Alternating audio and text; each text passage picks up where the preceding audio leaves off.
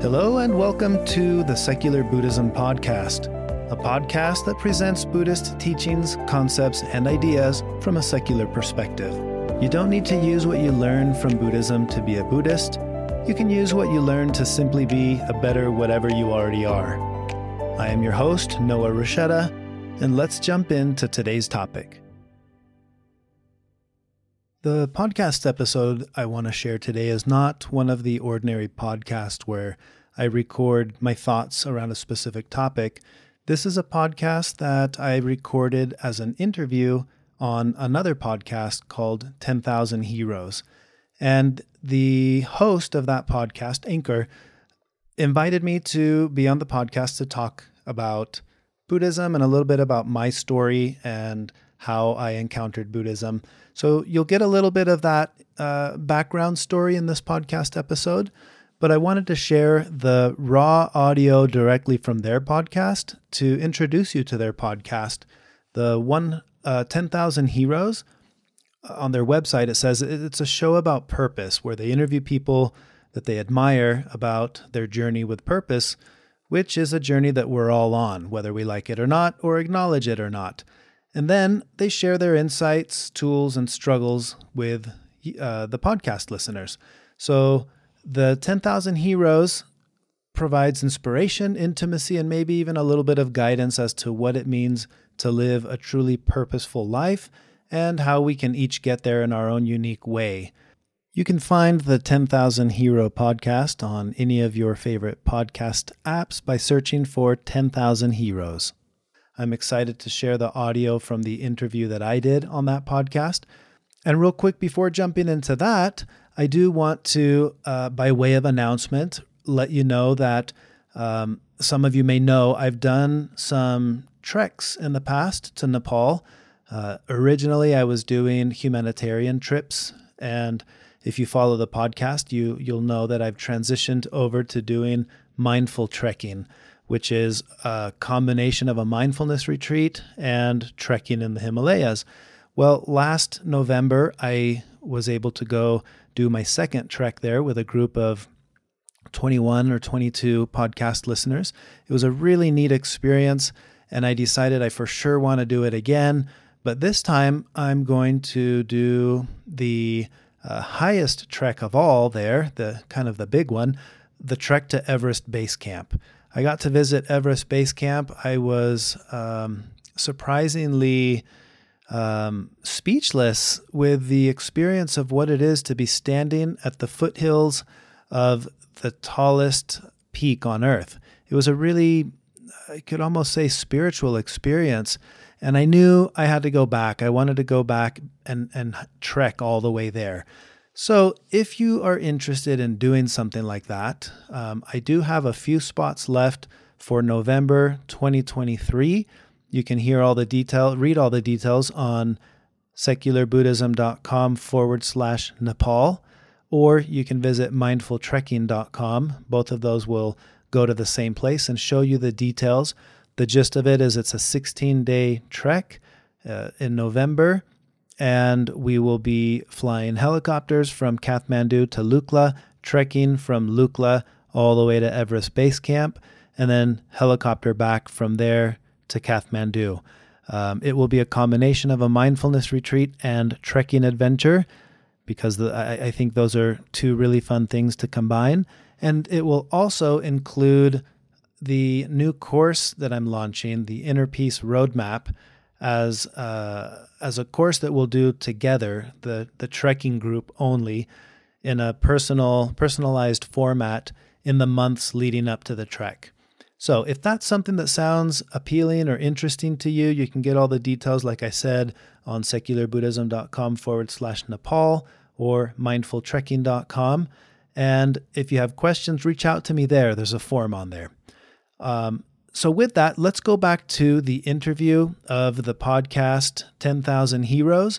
I hope this interview gives you a little bit more of the backstory of my journey into Buddhism and some of the things that I find to be useful and interesting with practicing Buddhism as a philosophy of life and as a way of living everyday life. So with that, let's jump back into the interview for this podcast episode.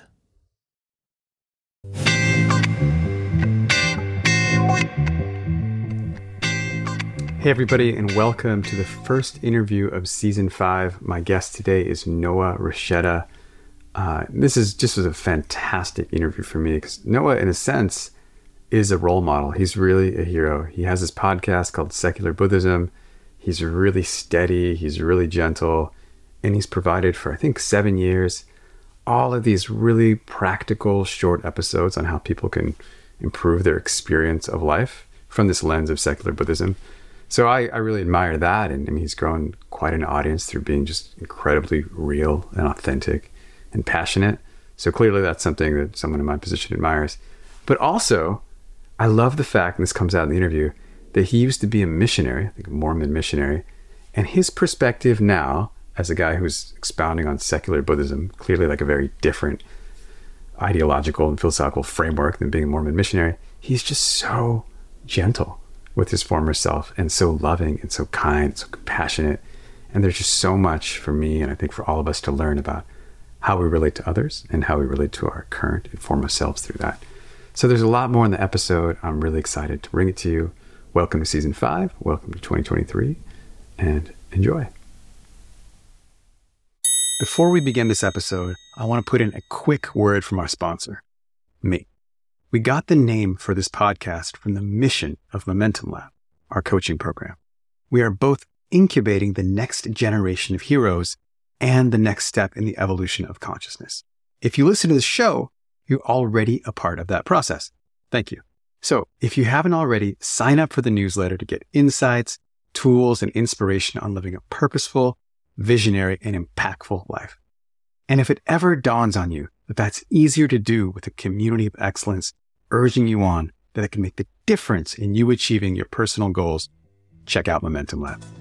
Okay, back to the show.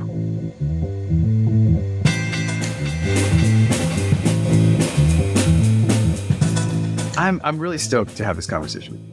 You know, Dan talked about you a little bit in our talk, and then I listened, you know, I've read some of your work, and I listened to a bunch of episodes this morning as I was doing my daily bread ritual. And the one, I think the first one I listened to was it like be who you are, just like be who you are. It's a recent episode. I mean, there were just so many things in that spoke to me. And I've been doing this kind of personal growth, personal development, trying to combine mathematics and rationality and spirituality for a long time. But a lot of what the voice of my head has been like, you have this potential. You need to live up to it. You have to keep doing things. It was exactly what you were saying. It was not like a helpful or effective voice in your head. And I was like, God, it's so true. and I was doing it while I was making bread. And I make bread every morning. It's a thing I started 8 years ago when I got married, and my wife is French. And she's really into, you know, like French people, good quality bread. And since we live in the U.S., that's just not available to her liking. So I learned how to make bread. And it's this daily practice that I got really good at without having any ambition about or wanting to be good at or anything. And it's the exact opposite of my meditation practice, where I've been like trying so hard for so many years, and I still feel like a total failure and doesn't bring me a lot of joy. And the bread thing is just like an infinite fountain of joy with no expectations. And it was like a real lesson, like concrete lesson of what you were saying as I was listening to you. It's like, damn.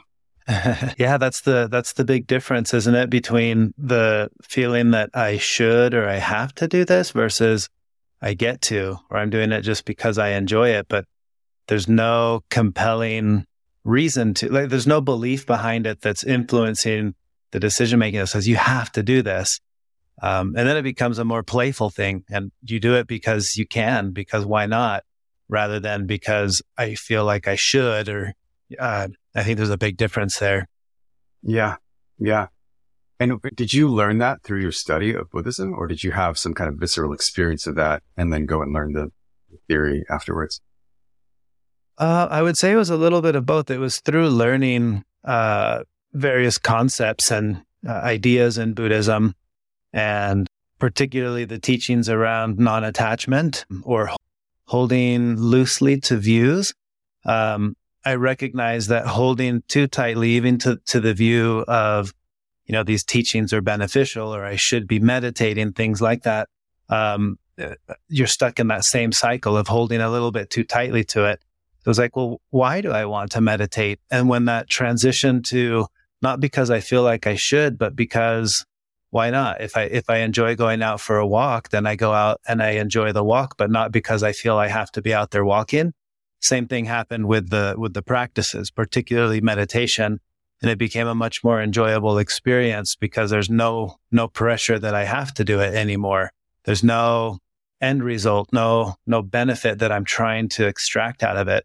It's the process itself is the enjoyable part.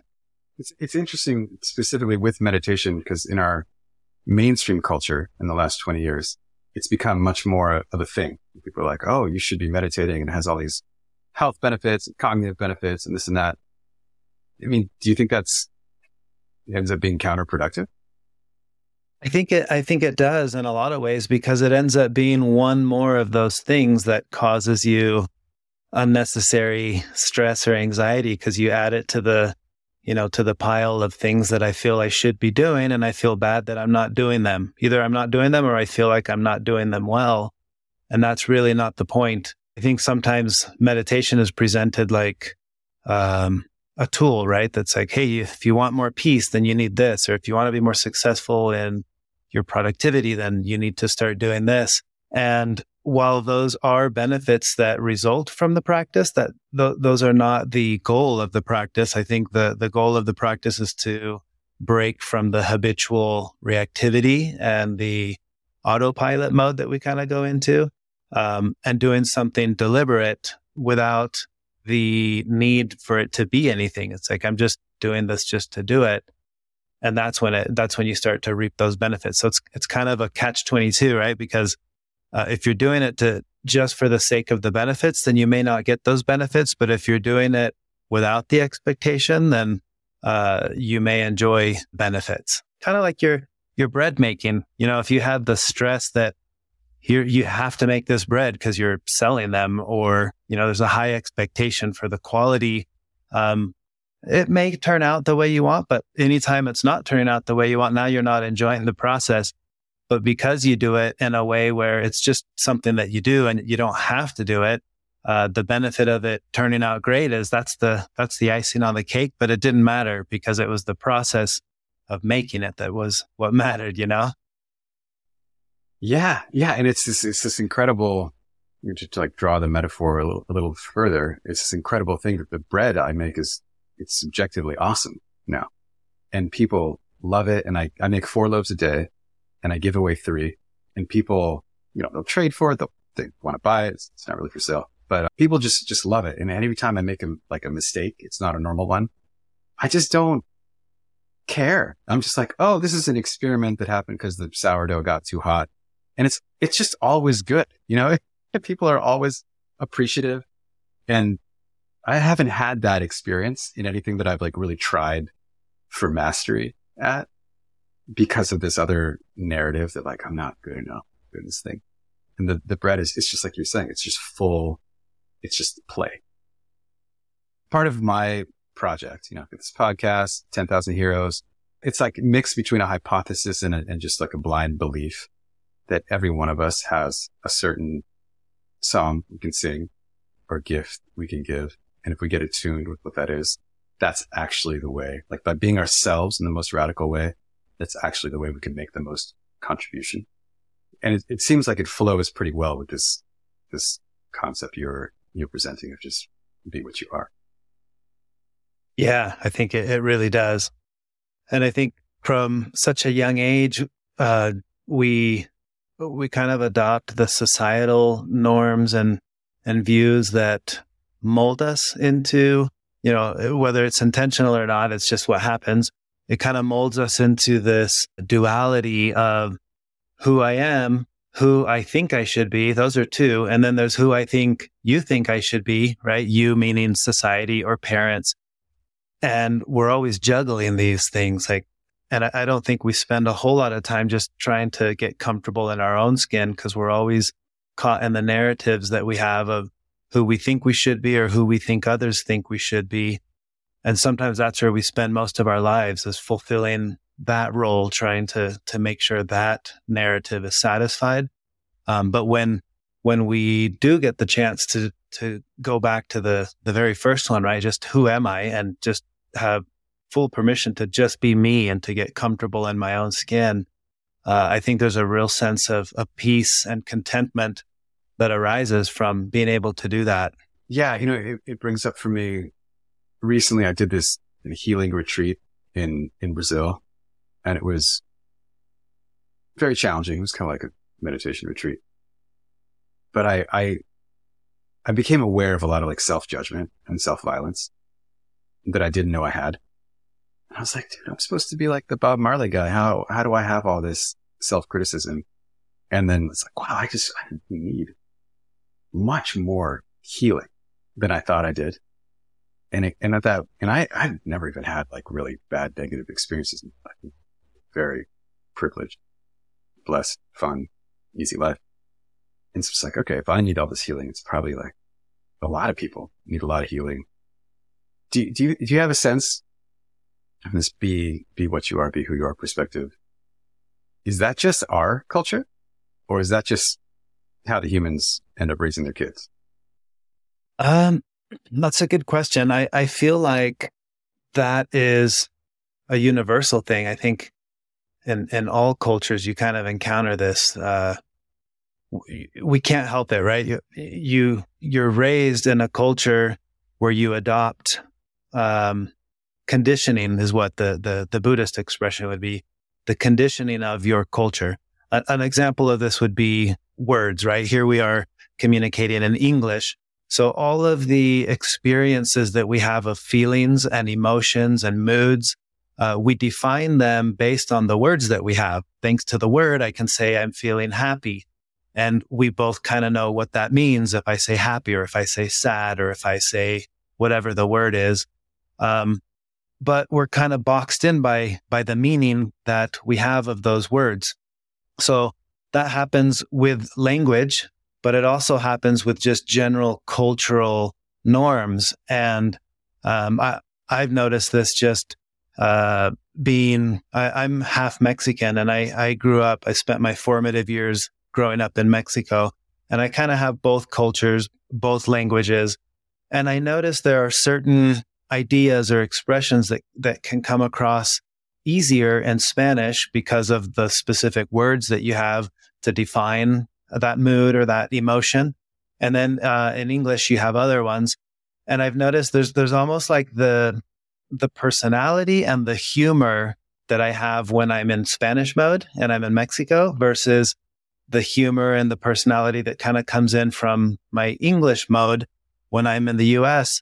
And that to me clarifies, or I guess, it makes it clear that is what happens. We kind of adopt cultural norms, whether we want to or not, because that's just, we're like sponges, and we grow up in an environment where we just take everything in. We make meaning of things. We take in words. We assign meanings to the experiences that we're having, and we define it all within the context of what the words that we have in our mind. And every culture is slightly different. So yeah, I do think that in general, all of us will be defined to a great extent by the culture where we grew up. Not only the culture of that society, but our particular family culture. Influenced by worldviews, you know, if your family has a specific worldview or a religion it adheres to, we end up kind of being shaped and defined by that. So yeah, I think that it's a universal thing. We're all kind of just molded, so to speak, into the person that we adopt through these societal norms and views, or at least who, you know, how we think we should be. That kind of fits the mold of where we grew up. Mm-hmm. Mm-hmm. And do you have a sense that, I mean, my thought was always that the teachers, you know, like the Jesus, Krishna, Buddha type characters that keep coming to us, thankfully, and sharing some knowledge, that the whole point was to like move us beyond that a little bit so we could like raise our kids without giving them that whole trip about you're supposed to be someone different than who you are. Is that, do you have a sense that like, that's the goal that you're helping contribute to? Or do you think this is just how it's going to be and there's always going to be this process of like growing into adulthood, realizing that like, hey, I could just, that developmental process of every person of coming to self-acceptance we're just going to start. Do you see what I'm saying? That we're going to start out, we're going to be kids, and then we're going to have this whole trip of like, oh, I'm not supposed to be who I am. And then we're going to learn that, oh, it's fine. Or do you think we can move past that dip? You know, I'm not sure. I've thought about this a lot. I do find it interesting that a lot of these historical figures that arise, like the Jesus, Buddha type characters, seem to have their, or the origin of their transformation seems to occur around a similar age, right? Which is the similar age of midlife crisis. I think there is something to say about reaching a point in life where you kind of pause and say, wait, am I doing this correctly? Like, could there be another way? And maybe there's some form of awareness or enlightenment or whatever we want to call it that takes place where you just start to see things differently through a new lens or a new perspective. I think all of us can access that at some point. I feel like life in general is like a game of Tetris. If you'll recall the object of the game of Tetris, you have shapes that show up and you're trying to make the best of those shapes. You can twist them around and move them left and right, and you're trying to make them fit on each other. But the point of the game is you just play it until it's game over. There's no real point to it, right? And there's limited control, which gives us the illusion of being in control of the game, but really you don't know what shape is going to show up next. I feel like that's what life is like. But we go through life thinking we're playing a game of chess where it's calculated. And if I do this, life will respond with that. And sometimes it's going well. So it feels like, okay, this really is how it is. And I can master this. I can somehow win the game. And winning the game may be different for us based on societal norms and views. But it could be, you know, playing the game of success and trying to be wealthy or famous or powerful or something like that. Then at some point, if you live long enough, the chess game doesn't play according to the rules because it was never a chess game. It's been Tetris all along. And this random shape shows up in the form of loss, you know, the loss of a loved one or sickness that you weren't expecting or something that just doesn't compute the way you were thinking it would. And that's the moment of the proverbial rug gets swept out from under your feet. And you're kind of left with, well, wait a second, I didn't think that this was going to happen this way. So now how do I make sense of it all? I think those are those key moments that certain characters in history experience.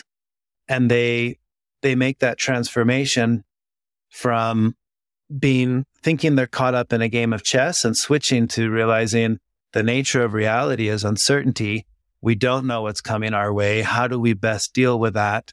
And you see echoes of this in the teachings of a lot of these historical characters. Like, you know, Jesus has the whole analogy of be like the lilies in the field that don't have to stress or worry about what's coming. You know, the Buddha has the whole concept of groundlessness and becoming comfortable with discomfort, not needing that certainty. And I think as we start to let go of the need to have something firm to stand on, you know, in one sense, in a religious sense, it could be that you put faith in God. In the Buddhist sense, it could be that you become comfortable with discomfort and with uncertainty. And then we start to find that new grounding for, I guess, the remainder of our lives after that point, where we can more skillfully tackle the game and the pieces that show up because we're no longer bent out of shape because we got the shape that we didn't want. Instead of thinking, oh, the world has done me an injustice, I didn't deserve this piece, we start to recognize any piece can show up for anyone. And There was no, it's not about getting what's fair or getting what I deserve or avoiding what I don't deserve. I could be a kind, compassionate person and still get this horrible Tetris piece that now I've got to figure out how to make it work. And there was no, there's nothing personal about it. That's just the nature of reality. I feel like that's an important transition that a lot of people go through if they live long enough. That realization that that's how life is. It's like a game of Tetris, and it's not so much like the game of chess that we thought we were playing. Does that make sense? It's a beautiful metaphor, because the chess is totally deterministic, right? There's no luck. It's all strategy. You know, all the moves that are possible in advance. And Tetris is really, it's just so clear. Yeah. You're just reacting to things outside of your control and doing your best. Right. Yeah. Wow. I take it. I take the metaphor. It's deep. And it's so easy for me, at least. It's like, I think of myself as so capable in the doing realm. Mm-hmm. It's just so easy for that to just flow into the chess mentality of oh, just because I know how to do things, I can do anything and I'm in control of what happens here, which is just so patently false. Right. Yeah. So did you, okay. So for people who are traditionally religious, I think they have a bit of an advantage in this zone. You grow up with this whole God or faith concept. There's this kind of built-in humility there. Did you grow up with religion? I did. Yes, I grew up in a religious household and had a very religious life, I'd say, through all the way through my adulthood. I spent my formative years in middle school and high school. I would attend seminary and institute classes, like an hour each day, studying religion as part of my, almost like in conjunction with school. And then my school was a religious school. I went to a Catholic high school and middle school without being Catholic. So my mom's side of the family is Catholic, and then my dad converted to Mormonism. So I grew up kind of in both of those cultures as a devout Mormon, but with heavy Catholic background and upbringing too, because of my schooling and family. And then I spent 2 years as a missionary out proselyting in South America. So yeah, I definitely had a very strong religious upbringing. But I went through in my early adult years, in my 30s, I think it was, my early 30s, through a deconstruction of my beliefs and what some people would define as a crisis of faith. And so the way that I understood reality to be is not working. That's not how it's actually presenting itself. And as I wrestled with reconciling that, I encountered this notion in Buddhism, of uncertainty and groundlessness. It's a concept called groundlessness. But essentially what happened to me was I was always fixated on answers. Life, I think we go through life and we kind of have these deep existential, if we want to call them, questions that just linger, why are we here? Who am I? What is the meaning of all of this? Or what happens when we die? And I had the answers to all of these existential questions through my belief system. But like I said, when they don't match, when they suddenly, for whatever reason, don't make sense to you anymore, you try to grasp at some other answer that might give me a sense of this makes sense again. So that's what I did. I kind of went into seeking mode, seeking specifically other answers that might work better for me. And as I was going through that process, I encountered Buddhism, and Buddhism doesn't really have answers to any of those existential questions. Well, let's look at the question itself. Where does this question come from? Why do I feel the need to know? And that shift, it was a radical shift in my way of thinking. I was always so focused on the answers. And here I was being told, well, forget the answer for a moment. Let's focus on the question, because the question actually matters more than the answer, And when we sit with the question long enough, understanding of the question and where the question comes from and why I feel the need to know, when I can become comfortable with the uncertainty of questions like that are unanswerable questions, then my comfort anchored from having an answer to feeling okay with understanding the question and not needing an answer. Technical issues, bad audio. Now, a little transition. I love talking about this kind of stuff. It's something that brings me a lot of joy, and I feel like it ends up usually being really beneficial for others to hear some of these concepts and ideas that they had never thought about.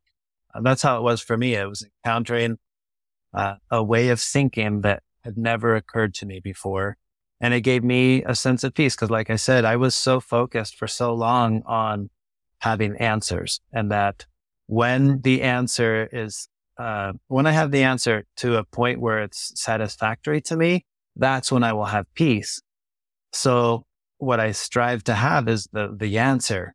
And this was a big shift to say, well, let's just sit with the questions long enough to where that same sense of peace may come from understanding the question and not feeling the need to have an answer.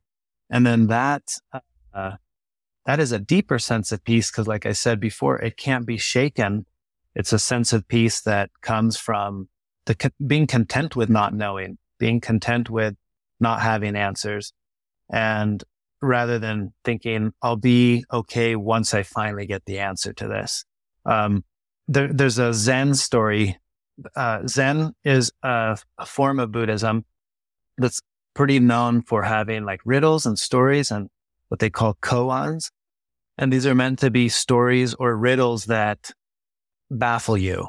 And again, with the idea that if you approach this with the thought of, if I can make sense of things, that's when I'll be okay. Zen is saying, when you become comfortable with understanding that you can't make sense of things, that's when you'll be okay. So they introduce these koans that are meant to be baffling riddles, right? And some of them are pretty famous. Like there's the notion of the sound of one hand clapping. And it's like, you know, the question is, what is the sound of one hand clapping? And you can wrestle with that conceptually. You can try to answer it. But for me, as with all koans, it's not about the answer. It's just about sitting with the question. And ultimately, like, well, why do I even need to know the sound of one hand clapping? It's whatever it is. That's what it is. But I don't have to define it and say, it's this, and then give you the answer. So with this approach, with the notion of koans, the notion of questions versus answers, I feel like life, in a way, is the koan. It's the riddle. And trying to make sense of life, that's the riddle that we're always trying to answer. And it's something that you can't really answer. You don't make sense of it, but you experience it because here we are, we're living. But what if I didn't have to have the answer? What if I was okay with sitting with the riddle itself? And life is the riddle. It's like, it's not something to be solved. It's something to be experienced. And I'm experiencing it as I go along. And I think we forget that sometimes, because here we are experiencing life, but that's not enough. We're trying to make sense of it and say, but why am I experiencing life? Or what happens, you know, what happened before, what happens after? We're trying to do more than just experience what is.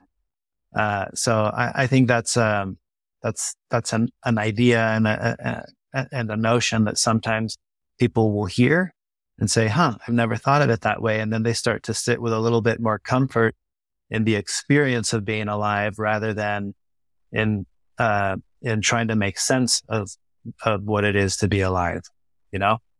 Yeah, I love that. I love that distinction, just to be in it and concerned about what's happening in this moment. Yeah. Which is our, I mean, and that's, I had this other, I mean, it's not a radical realization, but I had this thought the other day that when we think about consciousness, and this big question, what is consciousness? The hard problem of consciousness. A lot of times I end up thinking about thinking. I'm like, what is the difference between beings that think and beings that don't think? But actually, to have a conscious experience is not about thinking, it's about the feeling, right? It's like actually having an experience as opposed to just an experience that comes out of the stimuli that affect us. And so to me, that like maps to what you're saying is it's not really like, it doesn't really matter when we think about it, the key part of it is that we are having this conscious experience and we can have some sort of influence over shepherding what that conscious experience is.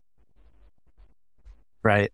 Yeah. And I think, like you said, consciousness itself is such a difficult word to, like, what does it mean? Right. Not a lot of people sit and think about a notion like concept or a concept like consciousness. Another one that I think is much more universal and still equally problematic is something like love. Almost everyone will experience it at some point. The idea of falling in love or feeling love towards your parents or your kids or your pets. How do you define it though? I think a lot of people, if they really had to sit and define it, would really struggle because it's like, well, I don't know exactly how I define it. But most people would say, but I know what it feels like. I've experienced it. And I think this is similar to that. It's like, maybe the problem is trying to define it. Maybe the right way to approach it is, I don't have to define it. I just have to experience it. Or I don't have to, but I get to experience it. And I think, fortunately for me, love is one of those that I could certainly say I have experienced it. I do experience it, but it would get a little problematic if I had to write it down and actually define it. Consciousness is similar. It's like, I don't know exactly how I define it, but I can tell you I have multiple instances where I really feel like I'm feeling what it is to be alive. I don't know what that's called, but I'm feeling it. And I think anyone could, you know, if we approach it that way, then I feel like it's a lot more bonding, you know, to like, man, you know what it is to be alive. You know what it is to feel, to have strong feelings, feelings of loss or pain or sadness, intense feelings of joy, happiness, contentment. But as soon as we start to delineate and say, well, you know, let's put the line here. Where did this become this? Then we start comparing them. I don't know if he's experienced love because that's not how I experienced love. But if we don't define it, we allow it to be, we both know what it is to feel and to be alive. And I think that's a more healthy approach to it, don't you think? Yeah. Yeah. I mean, it's, I guess inclusive is a word that comes to mind. Yeah. There's also this room for the mystery of it. Right. Like I could feel it in different ways. Yeah. Consciousness, love. The other thing that comes to mind when you're saying that is, you know, purpose. You know, this podcast is a lot about purpose. So rather than trying to define it, I'll just ask you, have you felt times in your life where you're what I would call living in your purpose and felt times where you were not? You recognize those feelings? Yes, I would definitely say there have been times in my life where I felt like I was living in my sense of purpose. I mean, to be honest, I felt this when I was a missionary for my church, that like, this is the point. This is the whole reason that I'm here, is to spread this message. And then later I felt like, oh no, that wasn't the purpose. And then I've since shifted back to, it's the purpose is all of it. Like it's what it is. And now I feel it again, not because I'm doing something specific or sharing a certain message. I feel like I'm fulfilling the purpose of just, if the purpose for me, which this is what I think for me, what it feels like is the purpose was to just be here and to experience this, that like there is no purpose. The purpose is to, for me, is to realize there is no purpose. And now what am I going to do with life? And I feel like that's where I am. Like I'm trying to live the life of purposeless purpose, you know, to give you a Buddhist answer to that. Purposeless purpose for me would feel like it's like a post purpose purpose. Yes. And it feels like that. I feel like that is where I am. And that would be whether I'm doing this or whether I'm doing something else or whether I'm not doing anything, I would still feel like I'm in that space of purposeless purpose, and enjoying it, observing mostly, to be honest, just observing the experience of being alive and being content with that. It's almost like, I feel like I somehow lucked out into this movie theater where I sat down and I'm watching the show of life It's like, oh my gosh, this is the best movie that's ever been made. And now I just get to watch it. I don't have to do anything. Like watching it would be enough. But the fact that I get to interact with the movie as it's unfolding, well, that's just icing on the cake now. But watching it feels like that's enough. That's the show. That's how purpose makes sense for me. Okay. I mean, I think I need your help here because I'm really wanting to project that. I mean, just the fact that you took this call, which you had there's no incentive to do really, but like you have this, you have a message. Like, I feel like you must have a kind of vocation, like a kind of call to share the process that you've gone through. So it doesn't seem like to me, it would be just all things being equal if you were working at a gas station or carving wooden spoons or doing this podcast about secular Buddhism. There's one of those things you're called to do. Is that not right? Yeah. I think for me, what it kind of became, I noticed there were two main things that I thoroughly enjoy doing. One of them is talking about these topics of mindfulness, Buddhism. And the other one is talking about paragliding and flying. Like those are my two passions.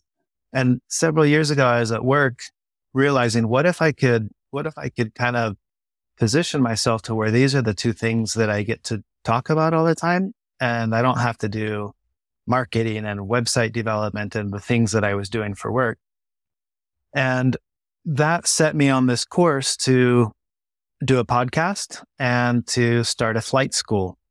And now those are the two things that I do. Had you contacted me and said, hey, we want to talk to you about paragliding, and I would have been on this call just as eager and excited to talk about paragliding and how you do ridge soaring and finding thermals to stay up in the air, because it's something I really enjoy.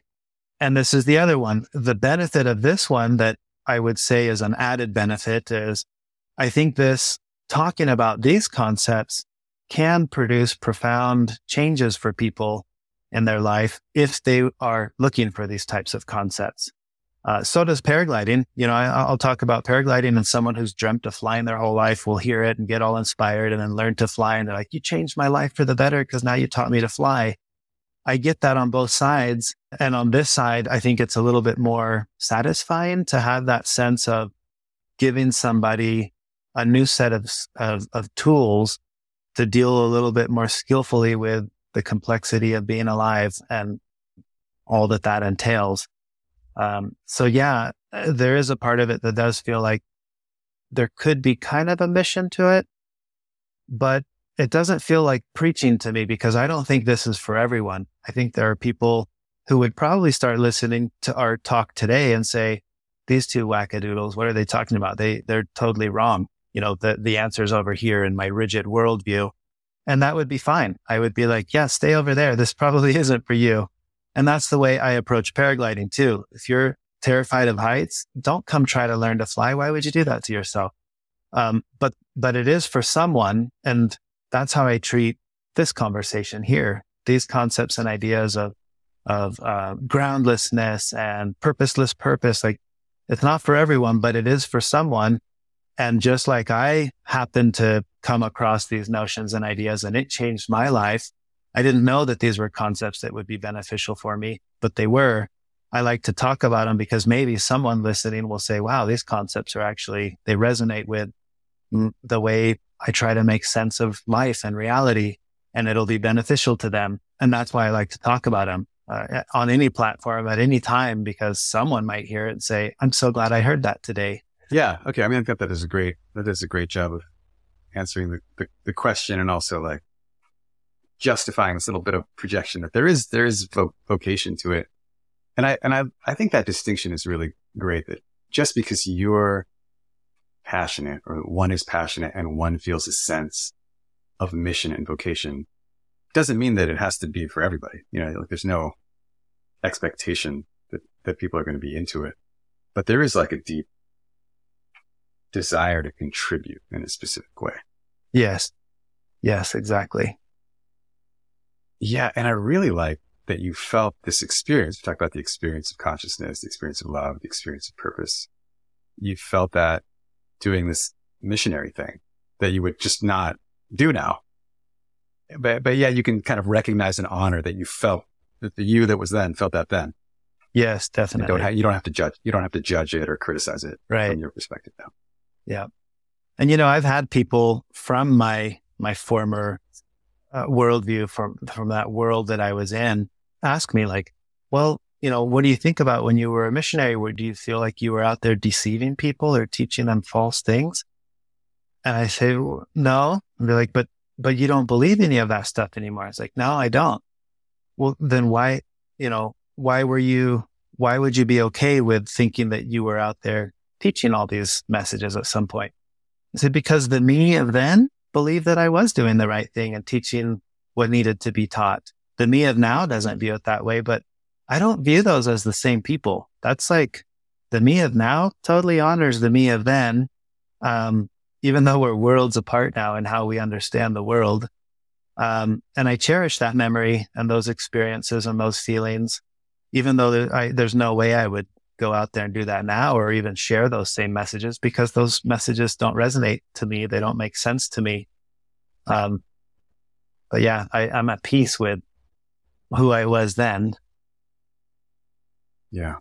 Yeah. It reminds me of this guy, one of my mentors and friends, this guy Daniel that I lived with in Argentina many years ago, who used to be he was a Catholic priest, and he left the priesthood because whatever, it's a long story, but he fell in love, left the priesthood, but he was really into organic farming, and I was studying organic farming at this place. He was there, and he's like, yeah, he was like, you know, I used to think God is going to save you, and I was so passionate about it, and now I think organic vegetables are going to save you, and I'm so passionate about it, and I have no idea how long it's going to last.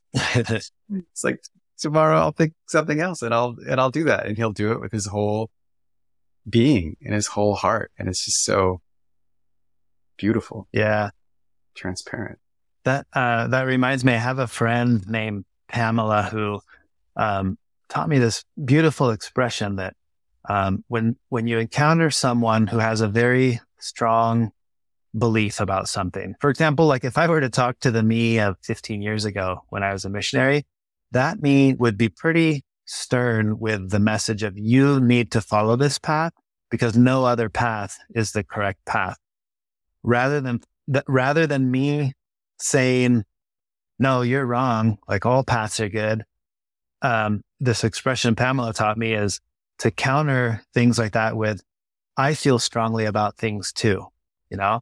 Maybe not the same things, but that's what it reminded me with the story you were just saying. It was, you know, whether it's God needs to save you or organic farming is going to save you.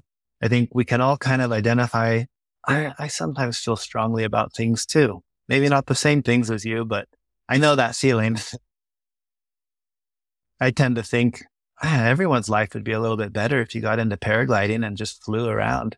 But at the same time, I know that that's not true. That would make some people's lives a lot more stressful and scary.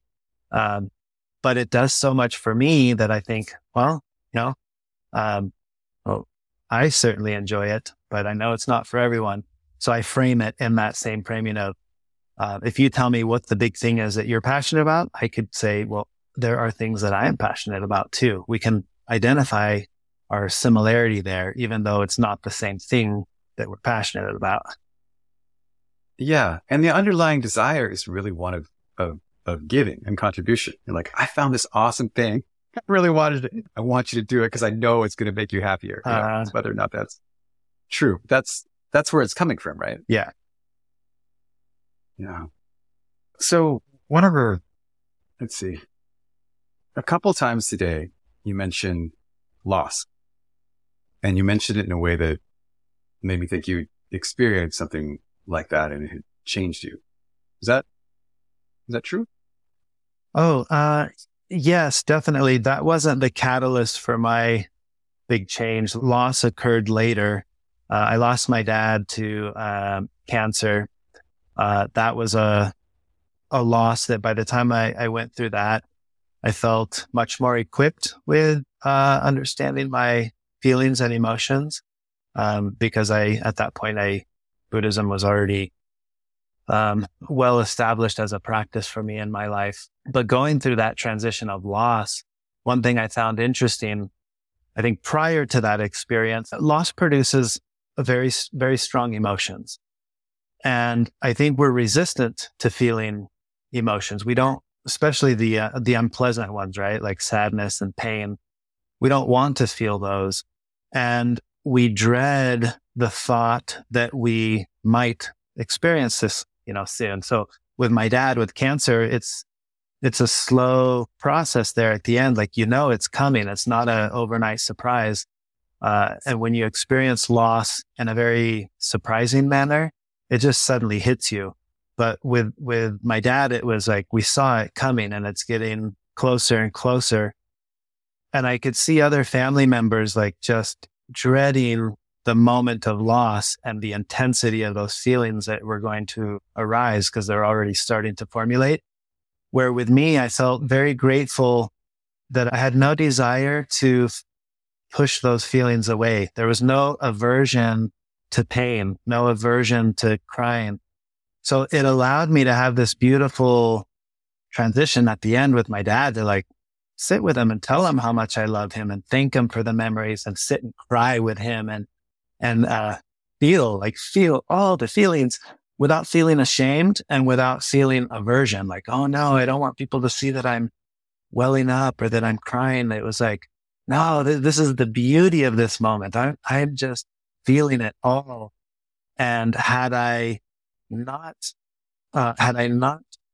encountered these notions and ideas of that Buddhism gave me, I think I would have missed that opportunity because I would have tried so hard to not feel that until I have to, right? To the actual moment of loss. But I didn't feel that. I felt like, oh, I'm not afraid to cry. I mean, even now I can talk about it and well up and I feel zero sorrow around that. You know, sometimes we start to feel, and when we're really feeling, we say, oh, sorry, as if I should apologize that you saw that I was getting sentimental. And I don't feel that. I feel like, hey, if I'm going to sit here and talk about my dad, yeah, I'm probably going to well up and feel tears, but I'm not going to apologize about it because that's what happens when you think about someone that you've lost that you love, right? I thought that was a really interesting thing to go through with my dad's loss. The earlier loss for me that was the catalyst that became the start of the faith crisis and the... I guess just the rug swept out from under your feet moment. That was different. That was, I was going through a really rocky stage in my marriage and the rug had been swept out from under my feet. It was all on the brink of collapse. And in that period of time, I really decided I needed to dig deep into my faith, my beliefs. Because at the time I thought that is probably the culprit for why the marriage is rocky is I'm not good enough of a believer. If I don't know how to word that, but I'm not a good enough person. So, which is weird because I lived everything textbook, you know, but, I'm trying to reconcile, right? Cause back then you're thinking I'm playing the game of chess. And the way the rules work is that if I'm following these rules and I'm avoiding doing these things on this other list, life should be working out for me, but I'm still finding myself in this rocky place. So I went digging deeper, and the more I went digging, the more I would uncover things that I didn't know. I'm like, I don't know how I feel about this now. Church history, you know, any religion, you go digging into its origins and you're always going to, it's always problematic when you look under those covers. That's what was happening with me. So that was the catalyst that led towards finding another way and discovering Buddhism. But like I said, it was years into that where I first encountered like close loss, which was the loss of my dad. Prior to that, I had lost my grandma. I lost a good friend when I was little in elementary school. That was a meaningful experience that I went through that kind of left me always thinking about death. Like, I feel like death is one of those things you kind of try to put it away and not think about it. But because I had a friend in school, like I remember it became a topic that was almost always on my mind. The thought that, oh geez, I could lose any of my friends at any moment. which helped me become a much better friend, because that was always on my mind that I don't know how long I'll have these friends. So I've always been like a good friend because that's in the back of my mind. And I would hate to wake up tomorrow and be like, oh no, that was the last interaction we had. So yeah, those are some of those pivotal moments for me in my own journey. Yeah. Wow. And thank you. Thank you for sharing. And I just love that what you said about the thing that people do about saying sorry when they have emotions, as if it's like, oh, we're supposed to maintain this fiction that we're robots. Yeah. Actually, I accidentally revealed a little bit of my humanity to you. Sorry about that. Yeah. Which those are the moments where I feel connected to people. It's exactly. Like, oh, you're a human. Yes. You know, it's crazy. When I was going through that with my dad and then he passed away, I remember very clearly thinking, oh my gosh, everybody at some point has lost someone, is losing someone, or will lose someone. And it's going to feel like this. And I remember thinking, how could we ever not get along with each other? I mean, all I have to do is think, like, if you were to tell me are your parents still around? Do you still have your parents? So when I talk to someone and I think, one day you're going to feel what I felt, that instantly bonds me to where I feel like compassion and kindness for you, because you're going to feel that. And when I talk to someone who has lost their parents, I feel the same thing. I'm like, oh, you know what this is. Now I know what it is. And that moment bonded me to them. And in a way it bonds me to you, because there's no way around it. We're all going to eventually lose the people that we love. And once you've felt that, I feel like, how could we ever disagree or argue or fight over something? It'd be like deep in the back of my mind. I'd be like, I don't care what it is that we're at odds over views, political, religious, whatever, because deeper than that is this human experience of loss that we're all going to go through, or some have gone through, are going through, or will go through. And that immediately makes me feel like, now there we connect, because when that day comes and you need like to talk to someone who's been through it, that's where people like me are like, well, I've been through it. Let's talk to it. Or you need a hug, or, you know, all the human things. That to me is really powerful. And what else is there? You know, at the end of the day, those are the things that really matter. Yeah. You know, wow. It makes me think of, you know, the Buddha story of discovering suffering and death and old age and disease. And this take on it that had never occurred to me before this conversation, that those are the things, the inevitabilities that we just share, all of us. Yeah. And those are actually the things that inextricably link us, you know, that we all have just death and grief waiting on our doorstep. And that's something that, instead of ignoring or denying, that we can actually just connect about at any moment, like meeting some random person on the bus, and you can just hey, like we both know what we're all in for. We're all like subject to this, to disease, and we're going to die of old age, and we're going to be brought to our knees by grief of our friends and our pets and our parents and our kids. And yeah. You know, I had, my family's from India, and there's a strong, I think in most cultures really, but definitely in Indian culture, there's a strong thing of like, when are you going to get married? When are you going to have kids? This whole thing. And I did all of that like relatively late, or maybe 15 years where my mom was asking that question, or just stopped asking because she was like, it's never going to happen. And I remember when I had a kid, I had this sense of incredible understanding and connection with my parents and then everybody else who's ever had a kid. And it was like, oh, maybe this is actually the deeper spiritual truth of why all these societies want everyone to have all these kids. It's because they can really, now you can relate.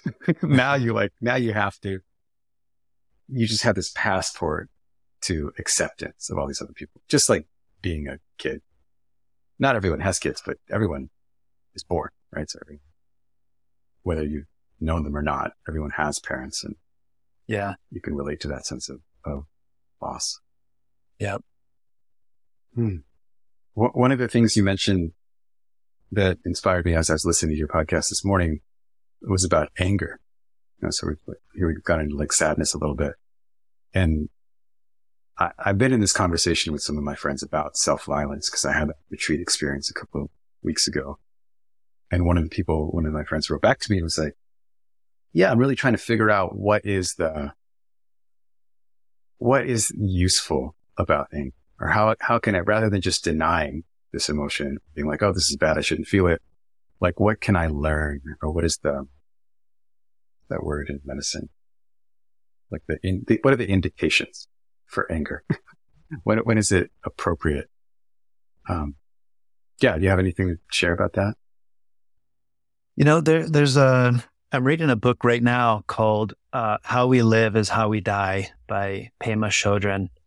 And there's a concept in Tibetan Buddhism, well, in Buddhism in general, but for sure in Tibetan Buddhism, called co-emergent wisdom.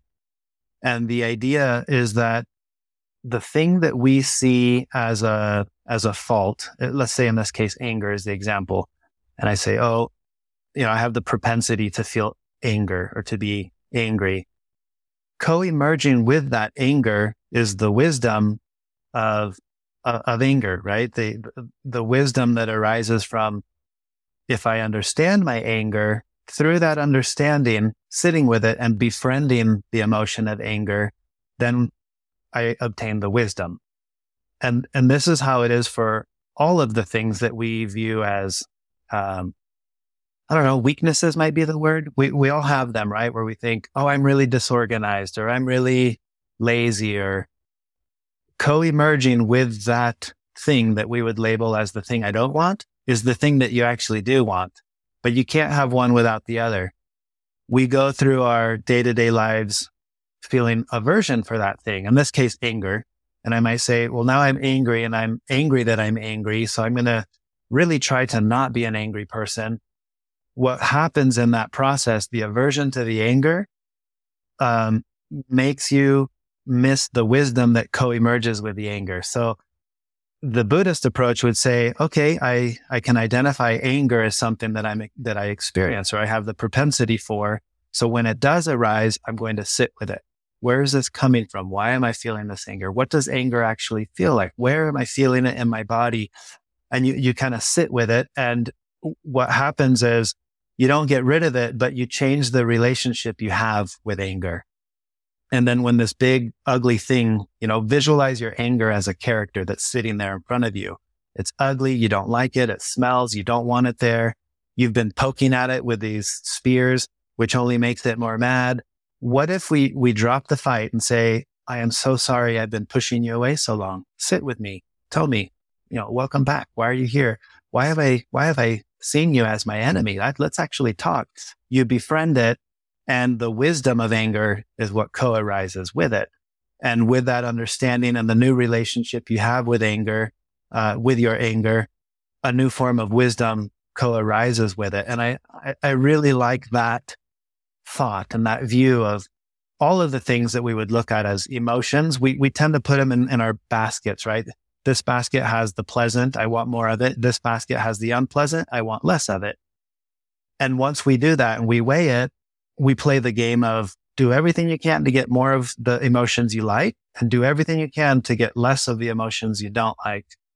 Equanimity is balancing those out, saying, you know, they're all welcome at the table. All of you, come here and sit here. Who's here now? Oh, it's anger. Hi, anger. Let's talk. What brings you here today? A beautiful thing happens in that process. The relationship with anger changes. A new form of wisdom arises with that anger because you actually listened to it and learned from it.